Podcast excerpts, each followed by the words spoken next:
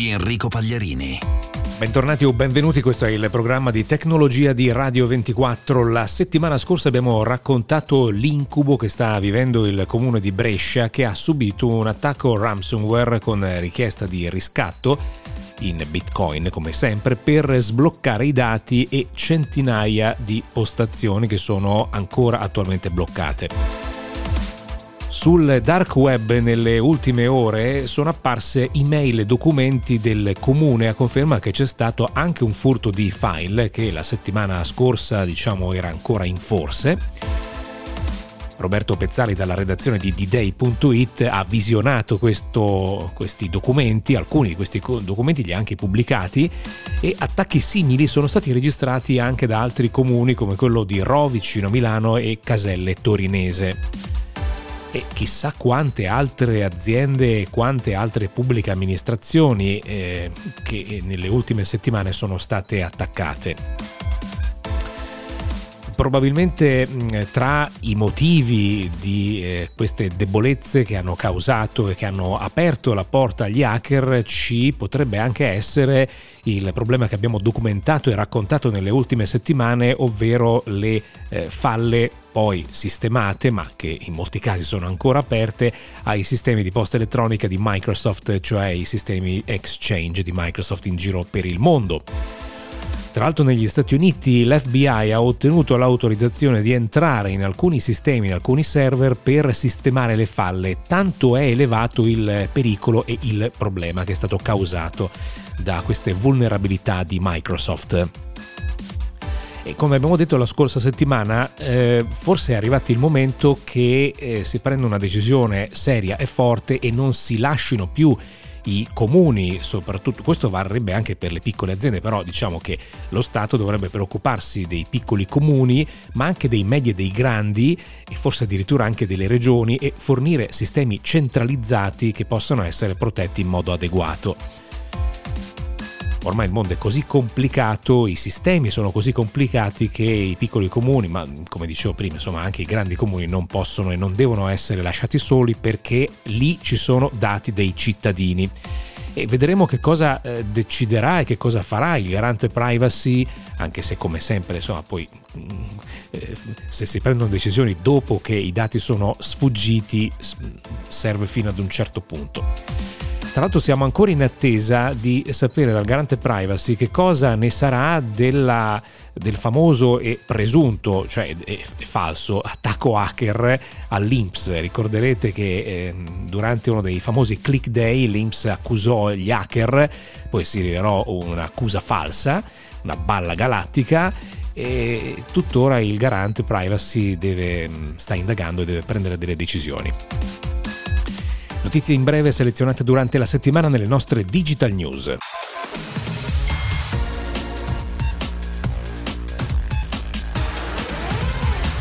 Digital News.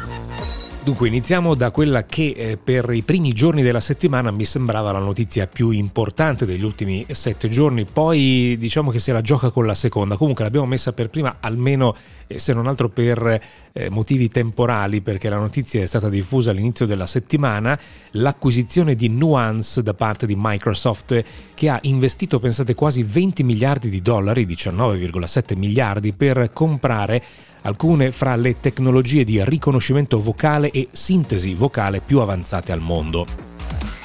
Per alcuni il nome Nuance potrebbe dire poco, ma se vi cito Dragon, è uno dei software più venduti al mondo in questo settore ed è un software, il più noto software di Nuance che fornisce tecnologie direttamente anche alle aziende. Ad esempio, pensate che eh, Siri di Apple, l'assistente vocale di, di, di Apple, utilizza la tecnologia di Nuance. E ricordiamo anche che nel 2011 Nuance aveva acquisito l'italiana Loquendo. Loquendo era una grande azienda mm, tecnologicamente molto avanzata proprio in questo settore del riconoscimento e della sintesi vocale. La seconda notizia che appunto dicevo se la gioca con la prima ehm, riguarda gli Stati Uniti che hanno imposto sanzioni economiche alla Russia in risposta ad una serie di attacchi cyber, in particolare a quello che è stato definito fra i più devastanti e preoccupanti, ovvero l'attacco a SolarWinds ai sistemi di SolarWinds che a cascata poi avevano colpito un sacco di altre aziende ed istituzioni. Eh, tra l'altro mica ancora si è risolto il, il, problema, si sta ancora indagando e in alcuni casi ci dicono che si stanno ancora tentando di risolvere i problemi. Abbiamo parlato 2024 di SolarWinds eh, qualche mese fa e se vi siete persi quella puntata andatevela a riascoltare. Comunque è interessante perché appunto di fronte ad un, ad un, attacco cyber sul quale gli Stati Uniti sono assolutamente certi della provenienza e della, del fatto che dietro agli hacker ci sia lo Stato, l'intelligence russa, eh, ovviamente la Russia eh, no, non conferma e anzi smentisce, però è interessante che si sia passati a una decisione molto eh, importante, molto grave come quella delle sanzioni. Tre fra i più importanti produttori di silicio la, hanno commentato la crisi dei semiconduttori che sta colpendo moltissime industrie di cui stiamo parlando nelle ultime settimane. Allora, secondo Intel, Nvidia, quindi due produttori statunitensi tra i più importanti al mondo, e TSMC, che non è famosa al grande pubblico ma eh, produce un sacco di ehm, microprocessori e chip di vario genere per tante aziende in giro per il mondo, allora, secondo uh, queste società la crisi durerà per tutto l'anno e probabilmente anche per il 2022. E la situazione quindi è piuttosto grave. Veniamo ad una notizia dall'Italia, è arrivata una bocciatura da parte del garante privacy italiano sul sistema di riconoscimento facciale SARI del Ministero dell'Interno, in particolare una versione real time, in tempo reale del SARI, che è stato più volte contestato, sono state fatte delle eh, interrogazioni parlamentari senza risposta o comunque con risposte poco, mm, un, po', un po', vaghe su questo SARI, perché non si sa moltissimo del, del SARI.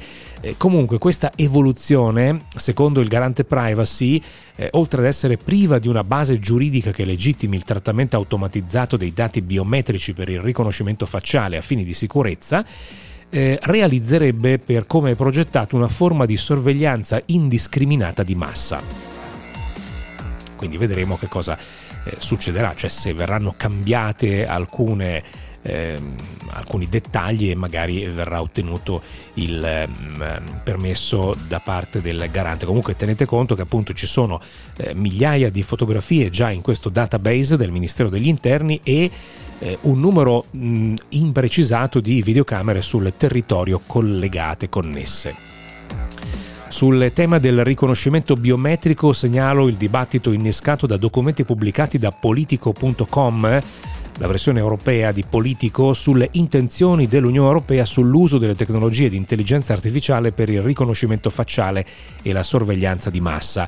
Eh, c'è un dibattito molto acceso, molto importante, ci sono anche dei parlamentari che hanno chiesto un inasprimento eh, di ehm, queste che al momento sono intenzioni, sono documenti interni all'Unione Europea, ma sicuramente è, è uno dei grandi temi dei prossimi mesi di cui ci siamo occupati e sicuramente di cui ci rioccuperemo in futuro. Un'ultima notizia riguarda una startup italiana Keyless che realizza sistemi per il riconoscimento biometrico e la gestione delle identità. Ha ricevuto un nuovo finanziamento da 3 milioni di dollari, anche se da investitori italiani guidati da P101, che è uno dei principali eh, fondi di venture capital in Italia, e anche Italia 500 di Azimut.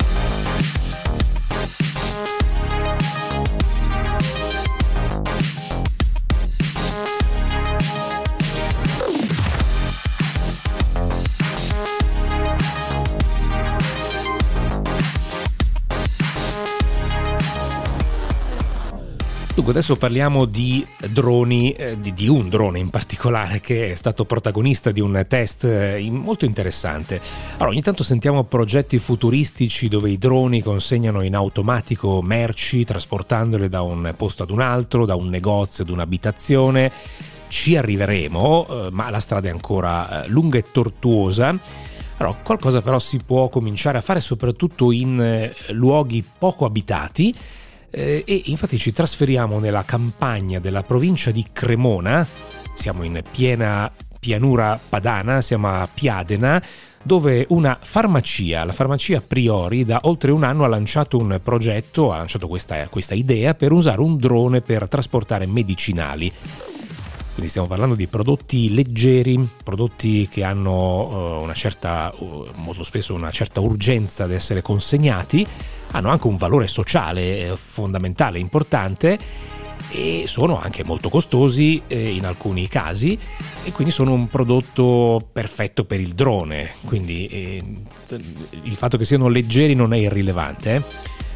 Allora, il progetto prevede, cioè l'idea prevedeva, e il progetto è stato realizzato, di eh, portare i farmaci dalla farmacia principale ad un secondo punto vendita a Isola Dovarese. E a pochi chilometri di distanza, stiamo parlando di eh, poco più di 6 chilometri.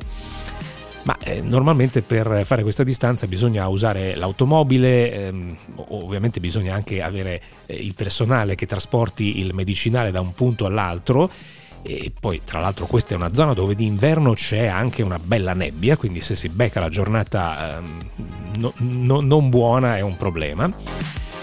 E mentre il drone ad esempio con la nebbia può eh, viaggiare magari ha dei problemi con la pioggia o quando c'è troppo vento ma con la nebbia ci si può insomma ingegnare. Matteo Bonomi, amministratore della farmacia, questa farmacia che ha lanciato la farmacia Priori, ha anche investito alcune migliaia di euro. Stiamo parlando ad esempio di un drone che costa da solo circa 7.000 euro e, e Matteo Bonomi si è fatto aiutare da due società che si occupano di droni, ha chiesto l'autorizzazione all'ENAC che l'ha concessa e sentiamo che cosa è successo. Eh, sabato scorso è stato fatto il primo test. Abbiamo iniziato nel 2018 questa seconda diciamo, acquisizione di farmacia e nel 2019 mi è nata un'idea di poter usufruire di una tecnologia più avanzata rispetto al mio consegna a domicilio di farmacia a farmacia dei farmaci mancanti. E l'inserimento del drone consente di andare in modo elettrico, sempre, quasi sempre disponibile rispetto alla mia macchina, che magari non ho tempo di dedicare subito la consegna, magari ci devo andare il giorno dopo. Un drone ti aiuta in tante cose. Il drone attualmente deve essere pilotato, quindi voi come state risolvendo questo problema e soprattutto come pensate di risolverlo in futuro? Il pilotaggio sarò io e un altro eh, diciamo collega di farmacia dalla parte dell'altro paese ovviamente. Ovviamente il passaggio successivo è quello di una guida strumentale, il famoso BVLOS. Questo qua consente con un, diciamo, una strumentazione sul, sul telecomando di seguire il drone in cui lui avrà già una rotta preimpostata perché ENAC ci ha concesso proprio un corridoio specifico di volo già autorizzato e tutto che sarà i nostri punti di atterraggio e decollo il corridoio di volo autorizzato sarà nostro e noi dovremo cioè, mantenersi in questa quota, in questo spazio aereo per raggiungere la località e viceversa. Quanti chilometri dista la seconda farmacia? Eh, dunque, eh, in macchina ci sono quasi 8 chilometri, con curve, rotonde, e insomma ci vuole quei 15 minuti, 14-15 minuti, se sei un po' veloce e non trovi traffico ci vai. Il drone attualmente la sperimentazione reale che abbiamo fatto sabato scorso, abbiamo fatto i 12 minuti perché ovviamente siamo stati a una velocità bassa per verificare una, tutto quanto il sistema. Ma pensiamo di raggiungere di passare sotto i 10 minuti. Ecco. Quanto può trasportare attualmente il drone che voi utilizzate? Per quanto riguarda la disposizione che ci ha autorizzato ENAC, un chilo, con implementazione a superare i due chili. Quanto dista la eh, piazzola di decollo e quella di atterraggio dalle farmacie, dalle relative farmacie? Circa siamo sui 200-300 metri.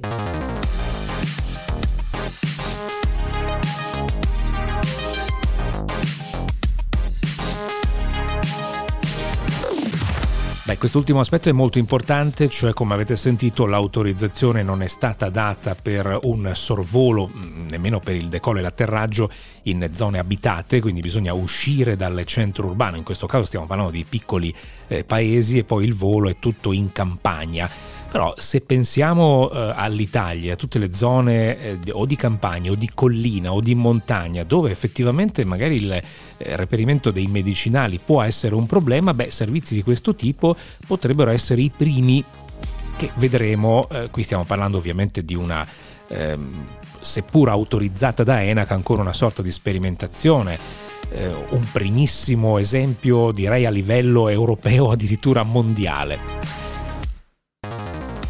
Adesso parliamo di social network, eh, ovviamente l'evoluzione tecnologica si accompagna, accelera, cambia, modula, plasma anche quella dei social network che si sono molto trasformati, hanno aggiunto contenuti, modalità di fruizione, eh, si sono aggiunti dei social network a quelli che conoscevamo fino a qualche tempo fa e molte cose stanno accadendo proprio grazie all'evoluzione tecnologica, all'evoluzione degli strumenti con cui eh, noi utilizziamo i contenuti, banalmente eh, gli smartphone che sono sempre più eh, evoluti, ma eh, negli ultimi anni e probabilmente anche nei prossimi anni pensate a tutto quello che ha a che fare eh, con il mondo della realtà virtuale o della realtà aumentata.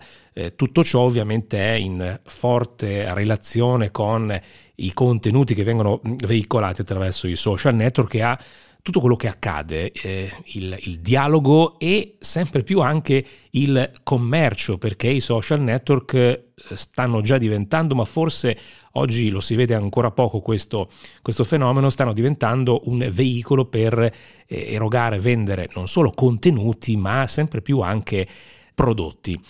Eh, ci facciamo aiutare per capire che cosa sta succedendo da Vincenzo Cosenza che si occupa del marketing di Basul, grande esperto di eh, marketing, ha anche scritto eh, libri, ultimamente un libro sul marketing aumentato, ma per lavoro quasi potremmo dire condannato a rimanere sempre ehm, aggiornato. Vincenzo, bentornato, grazie di essere con noi. Grazie a te. Dicevo, tu sei condannato ad essere aggiornato sulle ultimissime cose e devi cercare di intercettare i principali trend. Prima di parlare di trend, prima di rubarti qualche idea interessante che, poter, che sta capitando, che sta succedendo sotto ai nostri occhi o sopra le nostre orecchie, e, e magari anche capire che cosa succederà nei prossimi mesi o nei prossimi anni, qualche numero giusto per inquadrare il mondo di cui stiamo parlando, perché forse non tutti sanno che in Italia, limitiamoci al nostro territorio, al nostro mercato, qual è la platea di persone che in un modo o nell'altro hanno a che fare con quello che chiamiamo mondo dei social network? Sì, in Italia, secondo dati AudiWeb Nielsen, parliamo di 38,8 milioni di persone che in qualche modo, una volta al mese, accedono a qualche tipo di social media. Facebook sicuramente è quello da tempo ormai più utilizzato e ancora si mantiene sulla cresta dell'onda, parliamo di 36, quasi 37 milioni di persone che lo visitano una volta al mese, seguito da YouTube eh, con 35,5 milioni di spettatori, Instagram al terzo posto con 28 milioni e poi giù anche gli altri, LinkedIn quasi 20 milioni, Pinterest 19 milioni, Twitter sugli 11 milioni. Eh, TikTok che sta crescendo molto eh, si ferma intorno ai 6 milioni, ma appunto eh, la sua evoluzione ormai è in atto, quindi vedremo sicuramente una crescita. Quindi questa platea di 39 eh, milioni sostanzialmente sì. di, di, italiani si eh, divide, ovviamente si, si duplica eh, chi ha solo Facebook e magari Instagram, chi ne ha più di uno ed è, e interagisce su più di uno di questi, di questi social network. Quindi la pervasività di questi strumenti è estremamente elevata e tu in una delle presentazioni che hai fatto recentemente e anche nel, nel tuo libro eh, spieghi e, e, racconti che eh, stiamo vedendo e stiamo osservando una trasformazione dei social network che, sempre noi abbiamo definito come piazza, come club eh, all'interno del quale si diffondono le idee, si litiga, si insulta, si, insomma si dicono tante cose sempre più a centri commerciali, perché ovviamente tutti i grandi produttori, tutte le grandi piattaforme stanno cercando e stanno eh, trovando modi per monetizzare. Quindi i social network hanno sempre più a che fare con il commercio elettronico, non solo per vendere contenuti digitali, ma anche prodotti veri e propri.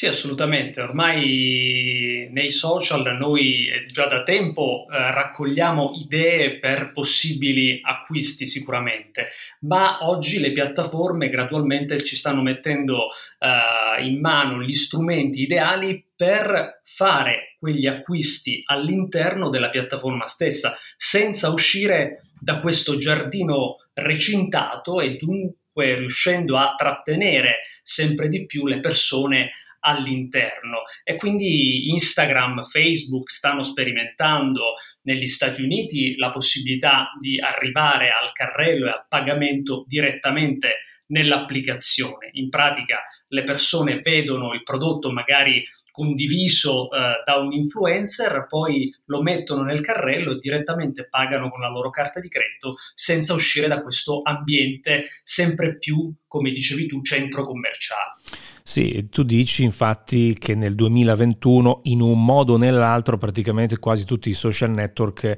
eh, metteranno in pista una, una funzione di questo, di questo genere.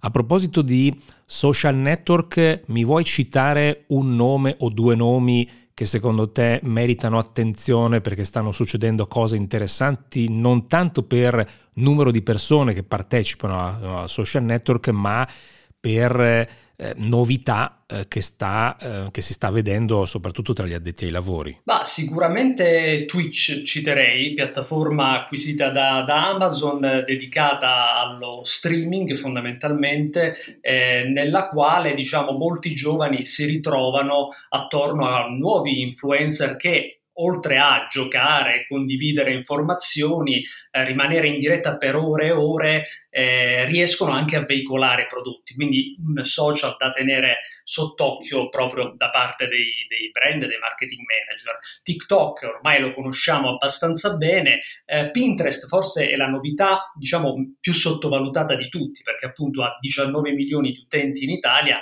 però vediamo poche attività da parte dei brand. Quindi probabilmente questi tre, eh, se non vogliamo sconfinare poi nelle novità come Clubhouse. Sì, poi ne parliamo. Prima ti vorrei fare una domanda invece su quello che tu vedi come forse non proprio un sostituto dei social network, ma un player che diventerà sempre più social network, cioè il mondo dei videogame. Che cosa vedi e secondo te che cosa succederà? Sì, eh, quel mondo lì è un mondo che nasce per, eh, prettamente per il gioco, per un motivo di intrattenimento. I, ovviamente gli utenti vanno lì soltanto per giocare, non vogliono fare altro, ma eh, ultimamente sta nascendo questa esigenza di socializzare eh, di comunicare con gli altri player, ma anche con eh, altri avventori. Quindi eh, sempre più ci sono alcune aziende, soprattutto penso a Epic Games, eh, creatrice di Fortnite, che sta pensando a dei mm, luoghi all'interno del gioco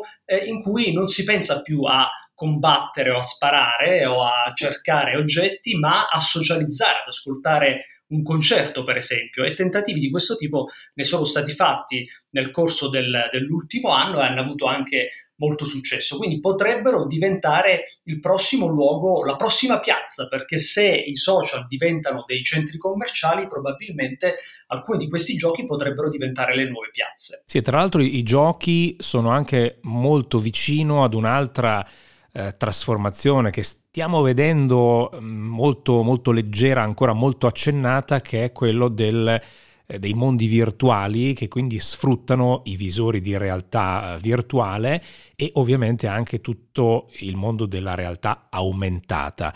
E, e i videogiochi già, so, cioè, ovviamente sono un, un mondo virtuale Ecco, da questo punto di vista, secondo te, legando assieme anche le trasformazioni dei social network sempre più in eh, centri commerciali, comunque in, in, luoghi dove vengono venduti contenuti, ecco, sul, se la guardiamo con la lente della realtà virtuale e della realtà aumentata, che cosa vedi? Beh, lì il convitato di pietra è sicuramente Facebook, che appunto dopo aver acquisito Oculus Ehm, non vuole far sì che un altro player come Epic Games li possa rubare eh, possa diventare il prossimo Facebook e quindi sta sperimentando molto in questo senso, quindi sta spingendo molto sulla realtà virtuale abbassando tantissimo i prezzi dei dispositivi e lavorando molto sulla interazione uomo-macchina che dovrebbe risultare quanto più semplice eh, possibile, eh, oltre a eh, testare anche questi ambienti nuovi virtuali. Horizon, per esempio, è una, un ambiente, uno spazio di nuova socialità proprio creato da Facebook che lo sta sperimentando e al quale si accede soltanto con il visore Oculus. Quindi in questo senso c'è eh, ampio spazio per, per, la sperimentazione. Stiamo però parlando ancora di eh, luoghi e dimensioni e servizi che vanno inventati, cioè oggi la realtà virtuale vale ancora molto poco, è quasi insomma, poco rilevante. Sì, anche per il territorio dei videogiochi è ancora poco, poco rilevante, sia perché eh, appunto le persone devono abituarsi all'utilizzo di questi ingombranti eh, visori, eh, ma anche perché diventa insomma, più complesso creare proprio questi, questi giochi e quindi, e quindi, richiede molto più tempo e se il pubblico non aumenta ovviamente l'investimento in tal senso da parte delle aziende che creano giochi eh, non, è, non, è, ripagato. Eh, e quindi insomma eh, le due cose devono andare di pari passo. Quando qualche giorno fa ascoltavo la tua presentazione, eh, vedevo le slide che tu proiettavi online, eh, pensavo eh, a, questo, a, questo, punto, diciamo, quando parlavi di realtà virtuale, pensavo a Second Life. E quindi ti faccio questa domanda. Secondo te, visto che Second Life non è che ha funzionato, cioè è stato un boom eh, incredibile, poi si è, si è spento e, e, insomma praticamente non esiste più. Eh, per, perché dovrebbero funzionare questi nuovi mondi virtuali se Second Life ci ha insegnato che non ha funzionato? ma funzioneranno soltanto se appunto la tecnologia arriverà a un punto tale da essere immersiva, davvero facile in termini di accessibilità e quindi convincere gli utenti ad entrare diciamo, in questi mondi come oggi accediamo a Facebook, quindi banalmente attraverso un click. E se arriveremo a questo, probabilmente si riuscirà, si riuscirà ad avere uno sviluppo di, queste, di questi spazi, altrimenti insomma, la, il futuro non è ancora scritto, ovviamente, quindi c'è un gran lavoro da fare proprio per eh, avvicinare la tecnologia alle persone, questo tipo di tecnologia alle persone e dare qualcosa in più. Oggi questo qualcosa in più potrebbe essere quello di poter fruire eh, in forma diversa, per esempio, di spettacoli eh, che ci sono preclusi vista la situazione eh, attuale pandemica.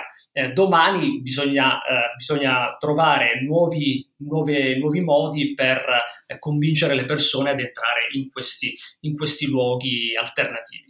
Certo, questo è interessante, cioè mondi che potrebbero diventare territori dove fare spettacoli, fiere ad esempio, pensiamo alla crisi incredibile delle, delle fiere e pensando anche alle prossime pandemie e ehm, anche se fino adesso effettivamente tutti i tentativi che sono stati fatti, alcuni hanno funzionicchiato un pochettino, qual- qualche concerto ha funzionato, però di fatto ancora non c'è, non c'è un territorio dove eh, godiamo mh, mm, in, in, modo eh, piacevole di eh, fiere oppure di eventi di intrattenimento come concerti, così come lo facciamo dal vivo, quindi tutti speriamo di tornare presto dal, dal vivo e lo diciamo tra l'altro in un weekend in cui si riparla, anche il governo parla molto di più di eh, tornare mh, mm, verso l'estate a mh, mm, eventi dal vivo.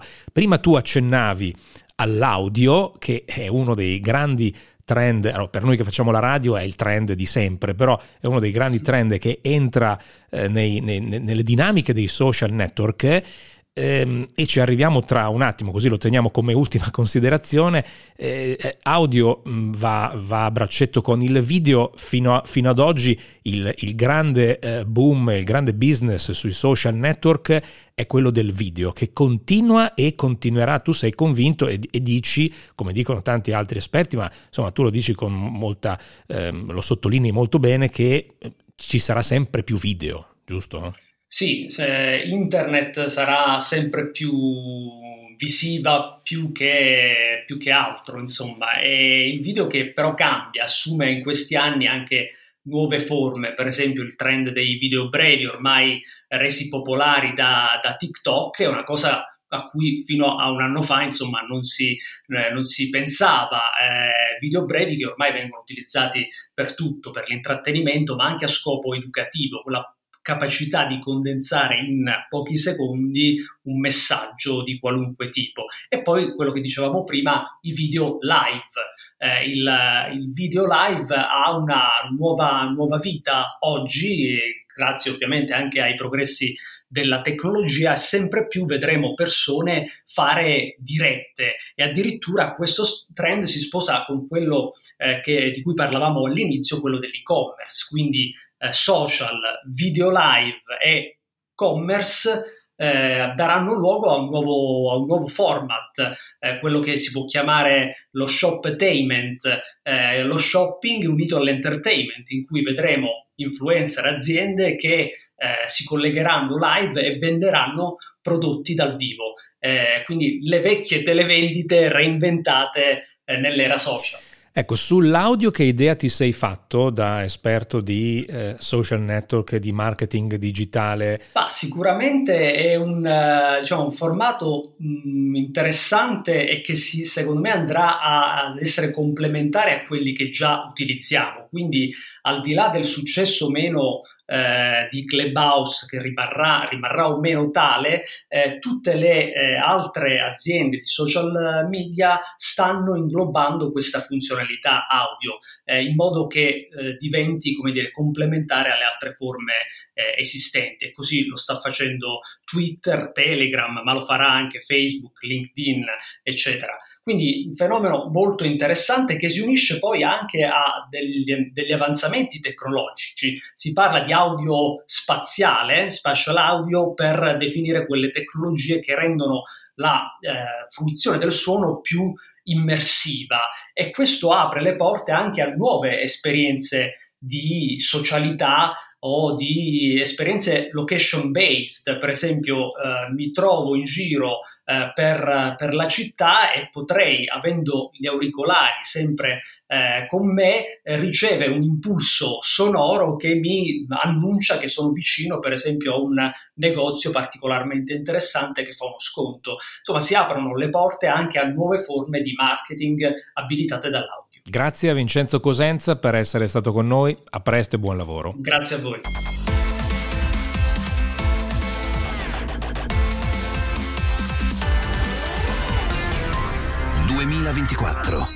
Bentornati, questo è il programma di tecnologia di Radio 24, io sono Enrico Pagliarini, potete raggiungermi scrivendo a 2024, quindi la nostra posta elettronica 2024 e radio24.it.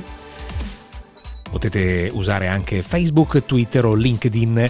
Il nostro programma, come tutti i programmi di Radio 24, è disponibile anche in podcast. Il nostro va in versione super podcast con tutte le nostre interviste in edizione integrale online sul nostro sito internet attraverso la nostra applicazione per smartphone, l'applicazione delle radio italiane Radio Player Italia oppure le principali piattaforme di audio on demand, audio in streaming come Spotify, Apple Podcast, Google Podcast, Castbox, insomma ci sono tante, veramente tantissime, soprattutto nel mondo Android. E adesso proseguiamo, parliamo di televisori, da un po' di tempo che non ne, ne parliamo, uno degli elettrodomestici più diffusi, eh, ovviamente io consiglio sempre anche di acquistare, di avere sempre in casa più di una radio, una bella radio, un bel, un bel prodotto. Oggi ci sono dei prodotti fantastici, bellissimi, anche di design molto belli, magari una bella radio DAB, io ho la casa piena di eh, sintonizzatori radio o comunque la radio certo è vero si può ascoltare attraverso tanti canali comunque parliamo di televisori perché ci sono all'orizzonte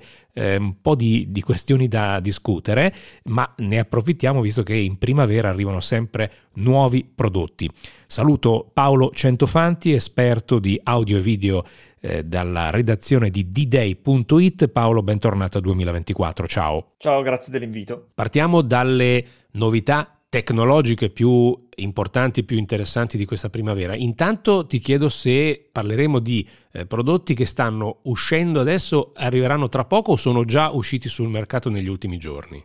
Stanno uscendo proprio in questi giorni e settimane, come detto. Diciamo che tradizionalmente, per quanto riguarda il mercato dei televisori, tra marzo e maggio-giugno arrivano praticamente tutti i prodotti delle, delle nuove gamme. Tipicamente uh, le novità più importanti escono nella prima parte dell'anno e, e, poi magari nel corso dell'estate arrivano anche altri prodotti, tipo quest'anno sono attesi formati magari più grandi per alcune serie, però diciamo che le novità più importanti escono tutte tra adesso, tra aprile e giugno. Molto bene, allora a proposito di novità tecnologiche su quali eh, è bene focalizzarsi? Ma allora diciamo che anche per quest'anno la corsa, eh, chiamiamola così, è principalmente a due, nel senso che sono due le principali tecnologie che troveremo sul mercato, che sono sempre l'LCD in tutte le varie declinazioni e l'OLED. Uh, per quanto riguarda l'LCD, la novità più importante dell'anno è l'arrivo uh, in modo più consistente, perché qualcosa si era già visto anche l'anno scorso, di televisori cosiddetti mini LED. Breve riassunto molto veloce, la tecnologia LCD è una tecnologia di televisori in cui praticamente il pannello è a retroilluminazione, c'è un pannello LCD a cristalli liquidi appunto che fa come una sorta di valvola uh, di luce apri e chiudi eh, e dietro c'è una lampada che appunto fornisce eh, la luce che poi arriva ai nostri occhi. Uh, la tecnologia mini LED è appunto una nuova uh, versione di questa lampada che è costituita appunto come suggerisce il nome da dei LED molto piccoli, da cui il nome è mini, più piccoli rispetto a quanto non si usasse eh, prima. Questo cosa vuol dire? Che nei televisori mini LED ci saranno migliaia di questi LED molto piccoli dietro lo schermo LCD e questo permette di fare alcune cose. Permette di avere una luminosità più alta, ma soprattutto di avere una griglia di LED più fine, quindi più densa a livello di questi piccoli puntini eh, luminosi e ciò permette di controllarli sempre più indipendentemente l'uno dall'altro e questo aiuta a migliorare il contrasto. Contrasto e luminosità sono delle cose che sono necessarie per sfruttare al massimo nuovi contenuti in formato HDR anche qui veloce eh, riassunto di cos'è l'HDR, che sta per High Dynamic Range, quindi ampia gamma dinamica. È un nuovo formato che supera un po' quelli che erano i formati di immagine tradizionale che ci hanno accompagnato dai tempi della TV a tubo catodico e che sono rimasti vincolati a quella tecnologia eh, praticamente fino a pochi anni fa e che permettono appunto di avere immagini molto più brillanti, molto più ricche in termini di sfumature per poter sfruttare contenuti con queste immagini molto più brillanti servono tecnologie che appunto permettono di spingere al massimo la luminosità dello schermo e allo stesso tempo però anche di avere dei neri sempre più profondi. Eh, per ottenere questo risultato con l'LCD si è arrivati appunto a questa tecnologia chiamata eh, mini LED e un po' tu, quasi tutti i produttori che producono schermi LCD stanno, eh, per quanto riguarda almeno la Uh, diciamo, fascia alta di top gamma di prodotto, puntando su questa tecnologia e appunto quest'anno stanno arrivando molti prodotti di questo tipo. Bene, questo è il eh, mini LED, stiamo parlando sempre di prodotti retroilluminati, questo è, è importante. Eh, un'ulteriore domanda sui mini LED, questo comporta, immagino se non altro perché sono prodotti nuovi, un prezzo medio un po' più elevato o invece al contrario il mini LED riesce ad abbassare i prezzi rispetto agli LCD tradizionali? Allora, questa è una bella domanda, nel senso che la tecnologia mini LED è stata adottata principalmente da quei produttori che non hanno il know-how e le tecnologie per produrre schermi OLED. Per questo motivo si pensava, quantomeno all'inizio, che ci fossero dei fattori di scala che permettessero di portare la qualità d'immagine che si ha con gli schermi OLED, di cui parliamo tra un attimo, eh, anche su uh, l'LCD con fasce di prezzo uh, più contenute. In realtà produrre schermi mini LED costa, perché eh, comunque, a parte che è una tecnologia ancora relativamente nuova, ma eh, è un processo di produzione più costoso rispetto al tradizionale LCD, quindi si tratterà di prodotti di fascia eh, più alta, quindi parliamo comunque di prodotti sopra i 1500 euro o comunque da 1500 euro o poco meno in su. Sì, anche perché poi essendo una novità immagino che i produttori non siano proprio così felici di proporre cose nuove a prezzi particolarmente aggressivi. Eh, senti, a proposito di OLED, ci sono novità o continuano questi prodotti ad essere meravigliosi, bellissimi? E qui però stiamo passando ad una tecnologia diversa, stiamo parlando di una tecnologia, come dite voi esperti, self-emitting, cioè che emette luce propria e quindi che non è retroilluminata. Sì, ci sono novità anche su questo fronte. Allora, OLED è una sigla che sta per Organic LED, appunto, che è un modo di realizzare dei LED utilizzando dei composti eh, organici.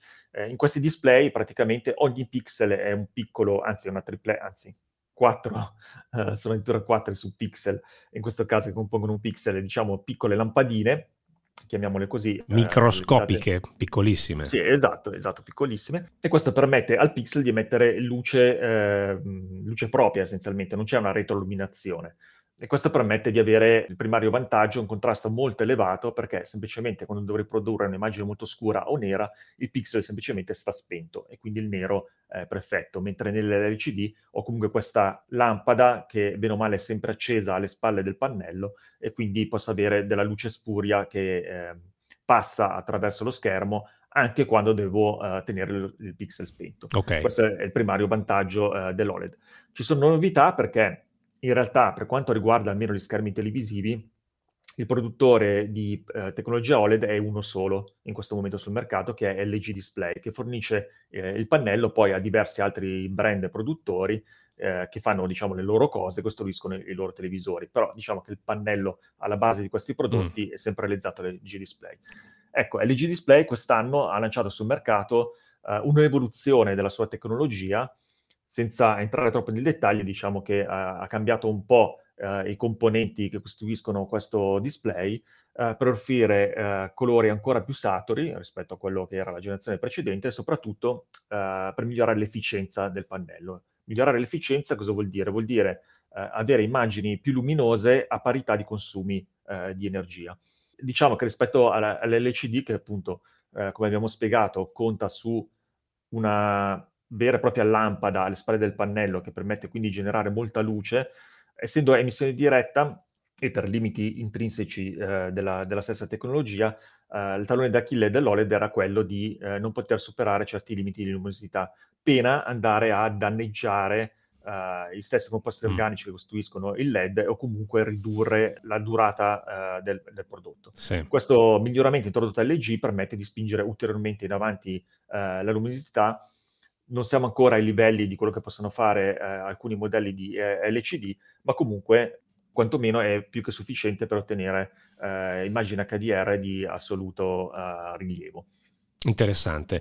Poi un giorno parleremo anche dei consumi dei televisori, anche se va detto, non stiamo parlando di eh, un elettrodomestico che viene utilizzato tutto il giorno, a parte casi rarissimi, normalmente un televisore viene usato per alcune ore al giorno, magari non tutti i giorni, ad esempio il mio pochissime ore alla settimana. Eh, ovviamente il consumo, quando parliamo del consumo di un elettrodomestico, è molto più importante se lo rapportiamo a un frigorifero, ad un, so, una lavatrice, insomma, cose che vengono utilizzate molto più spesso, molto spesso, se non sempre, perché il frigorifero è sempre acceso. A proposito di novità e a proposito anche di, di consigli, quando se magari uno nelle prossime settimane, nei prossimi mesi volesse acquistare un televisore, quali sono le caratteristiche ad oggi a cui far eh, attenzione? Ma allora, innanzitutto la prima scelta è appunto tra il tipo di tecnologia da utilizzare. L'OLED offre senza dubbio una qualità di immagine ottima già con i modelli entry level, quelli che costano meno, ma stiamo parlando comunque di, pro- di prodotti che costano da 1000 euro in su uh, 1200-1300 euro in su. Inoltre l'OLED ha diciamo, una uh, disponibilità di formati in termini di, di, pollici di diagonale più ridotta rispetto a, mm. ai, ai, prodotti in tecnologia LCD dove c'è molta più varietà. Cioè i piccoli Part- televisori non esistono OLED? Partono da 48 pollici mm. e, altra novità di quest'anno, si arriverà fino agli 83 pollici eh, come dimensione massima. Ok. Uh, e più avanti dovrebbero arrivare i primi modelli anche da 42 pollici, però diciamo che i tagli eh, sono, eh, appunto perché il produttore è unico, eh, sono molto eh, limitati e sono quelli. Mentre con l'LCD è possibile trovare da 32 pollici, ma anche persino più piccoli eh, per casi specifici, più una, una varietà eh, immensa di tagli intermedi a seconda del produttore del pannello. E quindi questa è già una prima discriminante. Eh, poi abbiamo detto del prezzo, comunque eh, sotto uh, diciamo 1200 euro, salvo uh, particolari offerte, sì, promozioni sì. sul mercato, uno deve eh, evidentemente rivolgersi alla tecnologia LCD. Per quanto riguarda invece appunto il panorama di tutti gli schermi LCD, eh, ci sono un sacco di varianti eh, che fanno da discriminante sulla qualità. ci sono brand come a livello di sigle come QLED o Quantum Dots che ehm, fanno riferimento tutti a questa tecnologia particolare che consiste in una, una specie di, di, filtro che viene eh, integrato nella retroilluminazione degli schermi LCD che permette di avere eh, colori molto più saturi. Quindi già questa è una tipo di tecnologia eh, che se voglio avere un TV con colori più belli, eh, semplificando al massimo, eh, posso rivolgermi a questo tipo di prodotti. Poi se voglio immagini con un buon rapporto di contrasto, un nero più profondo rispetto a quello che può fare un, un LCD tipo base, devo cercare sicuramente prodotti retroilluminati a LED e ormai quasi tutti sono di questo tipo, ma soprattutto quelli con retroilluminazione LED eh, dinamica, quindi proprio quel giochino di cui parlavamo prima, eh, di questi LED che si accendono e si spengono, migliorando eh, là dove serve il livello del nero eh, delle immagini. Questi prodotti chiaramente sono prodotti via via più costosi, più tecnologie utilizzano per migliorare la qualità di immagine. Quindi partiamo da modelli di poche centinaia di euro che sono uh, molto basici in termini di funzionalità uh, a livello di qualità di immagine, eh, quindi non avranno retroilluminazione dinamica, non avranno eh, il filtro in quantum dots e, e, generalmente avranno quindi colori meno belli e un livello di contrasto più basso. Poi sal- salendo di prezzo posso cominciare ad avere appunto colori più belli andando a cercare un prodotto con quantum dots, eh, contrasto migliore andando a cercare un prodotto con eh, local dimming, si chiama in gergo, eh, con questa retroilluminazione dinamica. Poi se voglio proprio il top che può, offrire, eh, che può offrire oggi il mercato, allora posso andare sui prodotti uh, mini LED, appunto, che avranno luminosità altissima e rapporto di contrasto um, migliore che si può trovare in questo momento sul mercato a livello di eh, schermi LCD. Poi, almeno questo è il mio parere personale, eh, se voglio proprio il massimo della qualità dell'immagine, oltre ai mini LED che però almeno noi dobbiamo ancora provare, quindi stiamo ancora aspettando di eh, vedere effettivamente quanto le aspettative siano confermate, eh, comunque diciamo che il top al momento è offerto dai schermi OLED. OLED. Un tema di quest'anno è eh, il passaggio al nuovo digitale terrestre, quello che in gergo viene definito switch off del digitale terrestre per liberare una, eh, uno spettro di frequenze che eh, verrà destinato al 5G della telefonia mobile. Allora, eh, ricordiamo che questo eh, switch off del digitale terrestre ha due scadenze, eh, una eh, abbastanza vicina perché è il primo settembre del 2021, l'altra invece a eh, luglio del 2022. Ma già a settembre si stima che ci siano almeno 8 milioni di televisori, c'è chi dice anche di più, che non funzioneranno più non funzioneranno più per vedere il digitale terrestre, a meno che di attaccare un decoder o un'altra fonte video. Ad esempio, se uno eh, guarda eh, contenuti in streaming, quelli continueranno ad essere visualizzati anche su questi televisori, però probabilmente questi televisori sono un po' datati, magari non possono fare streaming. Allora, tutto ciò, che tipo di impatto avrà al di là di tutte le considerazioni di mercato, su noi cittadini e soprattutto sui cittadini che volessero acquistare un televisore, perché ad esempio io non devo acquistare il televisore, ma insomma sappiamo che ogni anno in Italia vengono venduti circa 4 milioni, poco più, di eh, televisori, quindi ci sono 4 milioni di famiglie che ogni anno scelgono di, di fare un acquisto di questo tipo. Ecco, lo switch off avrà un impatto, dobbiamo preoccuparci, dobbiamo occuparcene o poco? Paolo. Allora, il problema eh, soprattutto per il mercato italiano, è che c'è una concomitanza di eh, criticità che può mettere, eh, diciamo, a rischio eh, l'approvvigionamento ehm, di quantità importanti di eh, televisori in questo momento sul mercato. Hai giustamente ricordato lo switch off, quello di settembre, che riguarda eh, diciamo, lo, lo, spegnimento, chiamiamolo così, dell'MPEG 2, quindi il cambio di codifica che richiederà un cambio di TV, ma abbiamo anche europei e abbiamo anche eh, le Olimpiadi. E tutto ciò poi si innesca su un problema eh, che c'è a livello globale di ehm, carenza di componenti, carenza di componenti che riguarda anche i pannelli degli schermi e altri componenti relativi al funzionamento e all'assemblaggio del, dei televisori. Sì, tu hai citato le Olimpiadi e gli europei perché normalmente, storicamente, in concomitanza con questi eventi, vengono venduti più televisori, quindi diciamo ai 4 milioni di TV che normalmente vengono venduti sul mercato in Italia si aggiunge una, una quota eh, legata a questi eventi. Vedremo quest'anno se si conferma la regola, però questo è un ulteriore elemento di criticità, giusto? Sì, senza considerare poi gli effetti della pandemia, quindi il fatto che ci sono i cinema chiusi, mm. gli stadi chiusi, e diciamo ormai tutto, tutto ciò che è intrattenimento eh, per forza di cose si è spostato in casa e quindi molte persone ne hanno approfittato per eh, cambiare il televisore o, o piano, pianificano di cambiare il televisore anche nelle prossime settimane nonostante si cominci a parlare un po' di, uh, di riaperture. Quindi diciamo che eh, la situazione è abbastanza critica. Uh, abbiamo già delle avvisaglie eh, sul fatto che trovare un TV o comunque il TV che si, che si è già deciso di, perché magari abbiamo già individuato il prodotto che vogliamo, potrebbe essere difficile in queste condizioni di mercato, perché i pezzi sul mercato potrebbero non essere sufficienti a coprire la domanda che ci si aspetta, mm. che, che, che, comunque potrebbe venire fuori.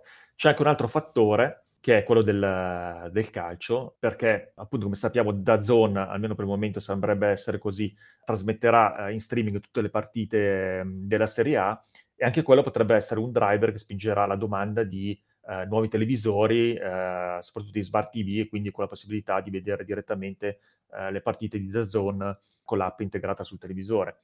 Eh, quindi veramente quest'anno c'è una concentrazione di eh, fenomeni che potrebbero portare a un'esplosione senza precedenti per l'Italia di eh, domanda eh, di nuovi mm. televisori. Cioè, soprattutto se uno si accorge e si occupa del problema il 2 settembre, uno dice ah, non vedo più nulla, volevo vedere, vado ad acquistare il televisore, cioè quindi milioni di persone che a settembre si svegliano, nonostante poi noi queste cose le diciamo già da forse da un anno. e, e quindi effettivamente potrebbe succedere, diciamo, usiamo comunque sempre il condizionale perché mica possiamo essere certi al 100%, però ci avviciniamo al 100%.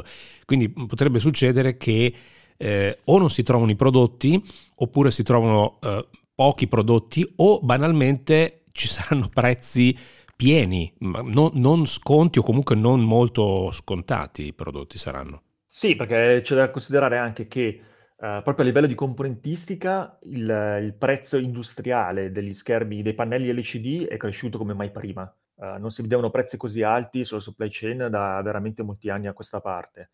Uh, per alcuni tagli specifici, ad esempio 32 pollici, si parla di aumenti addirittura del 150%. Questo Pazzesco, sul costo industriale dei mm. componenti. Quindi se non ci saranno magari proprio incrementi sostanziali di prezzo rispetto ai modelli dello scorso anno, comunque sembra ormai quasi certo che sarà molto più difficile trovare promozioni.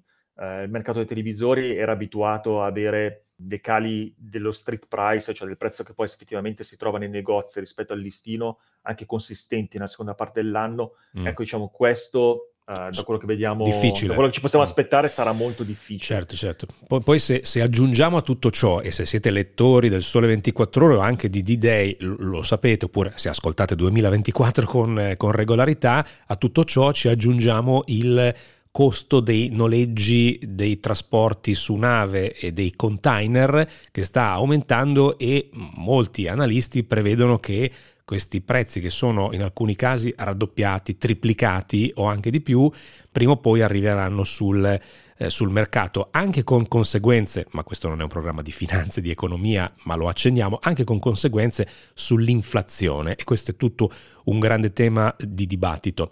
Senti, ti faccio una, quindi mh, mm, abbiamo eh, dato avvisi ai naviganti, sappiatevi eh, orientare e tenete conto di questi, di questi aspetti. Una domanda che molti fanno è sulla parte audio dei televisori. Eh, che cosa consigli? Perché effettivamente su quasi tutti i televisori, visto che non ci sono più diffusori nella parte eh, anteriore dove noi siamo e dove noi eh, ascoltiamo con le nostre orecchie, ehm, effettivamente l'audio non è il massimo della vita, soprattutto se uno è abituato un po' a ascoltare bene eh, altre cose in altre condizioni. Che cosa consigli di fare? Sì, diciamo che c'è stato un fenomeno negli ultimi anni eh, per cui i TV sono diventati sempre più sottili e eh, purtroppo la fisica eh, del suono è quella e eh, diciamo che per quanto riguarda i diffusori non va molto d'accordo eh, con sì. eh, quindi, eh, certo. qualcosa di eh, poco, poco, profondo. Ecco, quindi scusa, tu hai aggiunto giustamente un elemento ulteriore, cioè non, il problema non è solo che non, non, l'audio non arriva dalla parte anteriore, ma è proprio anche una questione di eh, sottigliezza del prodotto che non permette di mettere diffusori di, un cer- di una certa qualità. Esatto, eh, infatti, infatti, diciamo che negli ultimi anni, negli ultimissimi anni c'è stato un po' di marcia indietro su questo fronte, i TV sono tornati a essere un pochino più cicciotti rispetto in passato, proprio per cercare uh, di recuperare un po' la qualità uh, dell'audio. Mm. Comunque, diciamo, ci sono una, una, serie di prodotti che appunto, eh, come dicevi, eh, non hanno eh, diffusori a vista, sono molto sottili e per forza di cose hanno un audio che non, eh, oserei quasi definire citofonico eh, sì. per, sì. per, esprimere qualità audio, quindi vuol dire Pessimo. risposta in frequenza mm. molto limitata su eh, voci metalliche, insomma in generale una qualità mm. abbastanza bassa. Diversi produttori però hanno cominciato in realtà a rispolverare l'aspetto dell'audio del TV offrendo già magari delle soundbar integrate Uh, penso magari a Philips, ad esempio, che ha questa partnership con BMW, che uh, appunto ha delle vere e proprie soundbar inter- uh, accoppiate al televisore. Però appunto eh, diciamo che una soluzione è proprio costituita da quella delle soundbar aggiuntive, ormai quasi tutti i produttori di elettronica offrono prodotti di questo tipo e uh, sono da consigliare non solo per uh, diciamo, il miglioramento del, della qualità sonora in termini di, uh, per esempio, pulizia e corposità dei dialoghi, magari sulle alte frequenze, ma anche perché spesso arrivano con un subwoofer insieme alla soundbar principale che permette di avere quei bassi eh, che soprattutto eh, rendono molto più spettacolari le colonne sonore di film o anche mm. serie tv un po' più movimentate. Sì. Sì, poi, poi una cosa che dicia, diciamo spesso, poi ti lascio proseguire, una cosa che diciamo spesso è che se si sente bene eh, si evita quel fenomeno a cui assistiamo in alcune situazioni in cui uno non capisce bene magari i dialoghi, deve aumentare il volume e usa un volume sproporzionato solo perché l'audio non essendo di grande qualità non fa capire bene che cosa eh, succede in una scena. Se si sente meglio o se si sente bene, in, in, molto spesso non c'è questa necessità. Eh, però tu volevi dire qualcos'altro Paolo. Sì, poi diciamo che comunque stanno venendo fuori soluzioni interessanti. Ad esempio, Sony già da, qualche anno sui suoi schermi OLED ha, ha utilizzato questa uh, particolare tecnologia dove utilizza dei trasduttori per far vibrare lo schermo, proprio la superficie dello schermo, e quindi lo schermo stesso diventa un diffusore. Essendo molto ampio lo schermo, specie sui tagli da 55 pollici in su, uh, si riesce a ottenere una qualità uh, audio tutto sommato abbastanza interessante e quasi paragonabile a quella di una soundbar, senza avere effettivamente dei diffusori. Poi ovviamente c'è tutto il filone dell'elaborazione digitale del suono che ha permesso, eh, utilizzando tanti diffusori più piccoli e posizionati in diversi angoli dello schermo, eh, di ricreare degli effetti, non dico surround, ma comunque diciamo un po' più evoluti dello stereo, mm. eh, ricreando comunque una, una scena audio un po' più tridimensionale, un po' più piacevole e allo stesso tempo, sempre con l'elaborazione digitale, di riuscire a risolvere quel problema che proprio dicevi tu, uh, di avere dei dialoghi eh, più, uh, diciamo, intelligibili, uh, nonostante i limiti intrinseci delle dimensioni di diffusori integrati nel TV. Okay. Samsung addirittura aveva lanciato lo scorso anno una tecnologia che analizza il suono ambientale della stanza e aumenta eh, il livello dei, dei, dialoghi, il volume dei dialoghi per renderli più percepibili nonostante il rumore eh, che possiamo avere nella stanza. Quindi diciamo, le soluzioni ne stanno venendo fuori veramente tantissime, però alla fine niente eh, può battere un sistema di diffusori esterno quando si tratta di qualità. Quindi il mio consiglio è sempre quello che se investiamo in un televisore bello, eh, di qualità e di grandi dimensioni, eh, vale la pena magari eh, fare anche un sacrificio in più e poi abbinarci un sistema stereo ancora meglio multicanale. Effettivamente, insomma, eh, non, non, si può eh, battere la fisica, le dimensioni del diffusore sono, sono, importanti, poi ovviamente la tecnologia riesce a eh, trovare soluzioni alternative. Videogiochi, che cosa dire eh, per chi ehm, in casa utilizza il televisore anche per videogiocare? Eh, uno potrebbe dire bisognerebbe avere il televisore per guardare i film, il televisore per videogiocare, però mm, non è possibile anche per, per le dimensioni e del portafogli e, del, delle, delle, case. Che cosa consigliare? Sì, diciamo che uh, sempre un po' per gli effetti della pandemia, quindi del, del fatto che anche i videogiochi hanno, ris- hanno riscosso una nuova Uh, come si può dire, un, un Primavera. successo sì. in casa sì, sì, uh, rispetto al passato, diciamo, sul dato da guadagnare il ruolo di protagonista sul televisore principale di casa, uh, complice poi anche l'uscita delle nuove console per i fortunati che sono riusciti a trovarle, quantomeno. sì, perché a proposito di carenza di componenti c'è sempre la lotta eh, di, di, di accaparrarsi le console da videogioco perché non si trovano. E succede... sì, sì, continuano a essere introvabili. Eh, pazzesco, eh, stessi eh. ne stiamo cercando qualcuno da tenere fissa in redazione non ci riusciamo. Pazzesco. Eh, diversi televisori, eh, già l'anno scorso, ma ancora di più quest'anno, hanno introdotto il supporto alle ultime specifiche della connessione HDMI, che è la connessione principale ormai audio-video utilizzata uh, nell'elettronica di consumo.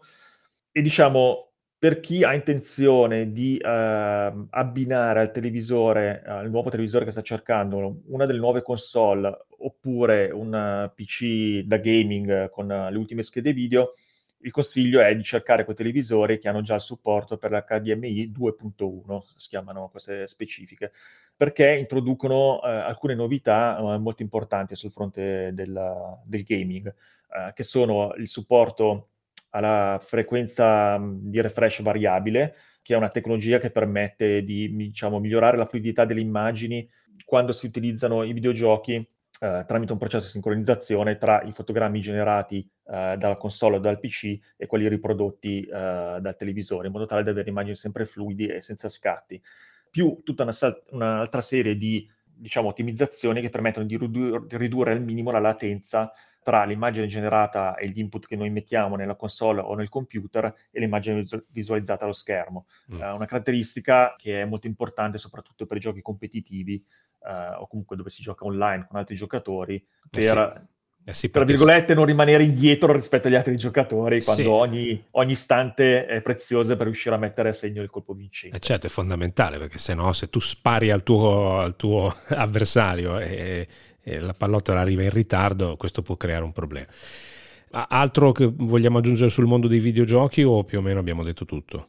Ma diciamo che l'altra, l'altra caratteristica è che diciamo, uh, i migliori televisori con supporto all'HDMI 2.1 supportano anche a livello di segnali 120 Hz, c'è la possibilità di, eh, avere, eh, di visualizzare segnali a 120 fotogrammi al secondo, che è un'altra caratteristica che fa sempre eh, il pari con il discorso sulla latenza e sulla fluidità delle immagini. Anche questa è una caratteristica supportata dalle console di nuova generazione, oltre che ovviamente dai PC da gioco.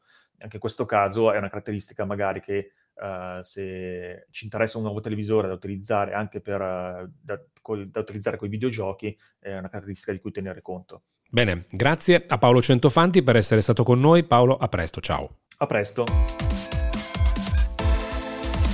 Avete ascoltato 2024 nella sua versione super podcast e come sempre, come ogni settimana, grazie a voi per l'attenzione che ci riservate. Speriamo che questa per voi non sia una puntata sporadica, ma sia una delle tante puntate di 2024, quindi siate degli ascoltatori fedeli. Eh, vi ricordo come sempre il nostro indirizzo di posta elettronica se volete comunicare con noi, eh, con noi significa eh, con me e con Laura Faggin che mi aiuta ogni settimana a trovare spunti, rincorrere gli ospiti e tante altre cose che eh, bisogna preparare durante la settimana in redazione. Eh, dicevo 2024 è radio24.it, la nostra email, Facebook, Twitter o LinkedIn sono gli altri canali che potete utilizzare come eh, sempre mm, come fanno alcuni ascoltatori per eh, suggerimenti, per suggerire temi, ospiti, tecnologie. Eh, a volte ci suggerite cose un po' troppo da nerd che diventano un po' troppo complicate da raccontare alla radio oppure dove non c'è l'interlocutore eh, che sia in grado di raccontare cose eh, alla radio, ma certo è tutto, tutto, è possibile, però se sono troppo complicate non, mm, non cioè andiamo fuori, un po' fuori dal nostro schema e dal, dalla nostra missione. Bene, ci risentiamo la prossima settimana.